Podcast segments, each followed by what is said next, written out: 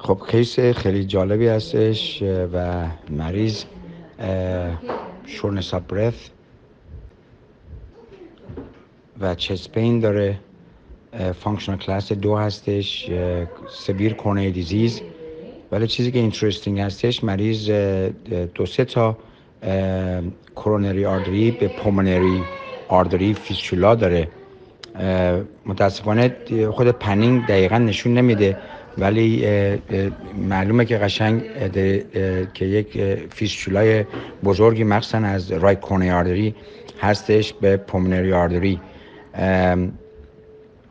معمولا مریضایی که فیسچولاشون انقدر بزرگ هستش ممکنه shortness of breath و hypoxic باشن و معمولا اینا رو ما percutaneously باشون درست می‌کنیم. این مریض خب فکر کنم که CABG احتیاج داشته باشه. و در حال CABG می‌تونن به این فیسچولوها هم close کنن اینا رو. من برای workup اول یه CT از chest abdomen و pelvis می‌گرفتم که ببینم آیا فیسچولاهای دیگه وجود داره یا نه چون مریضای اینجوری معمولا حتی ممکنه abdominal connection هم داشته باشن.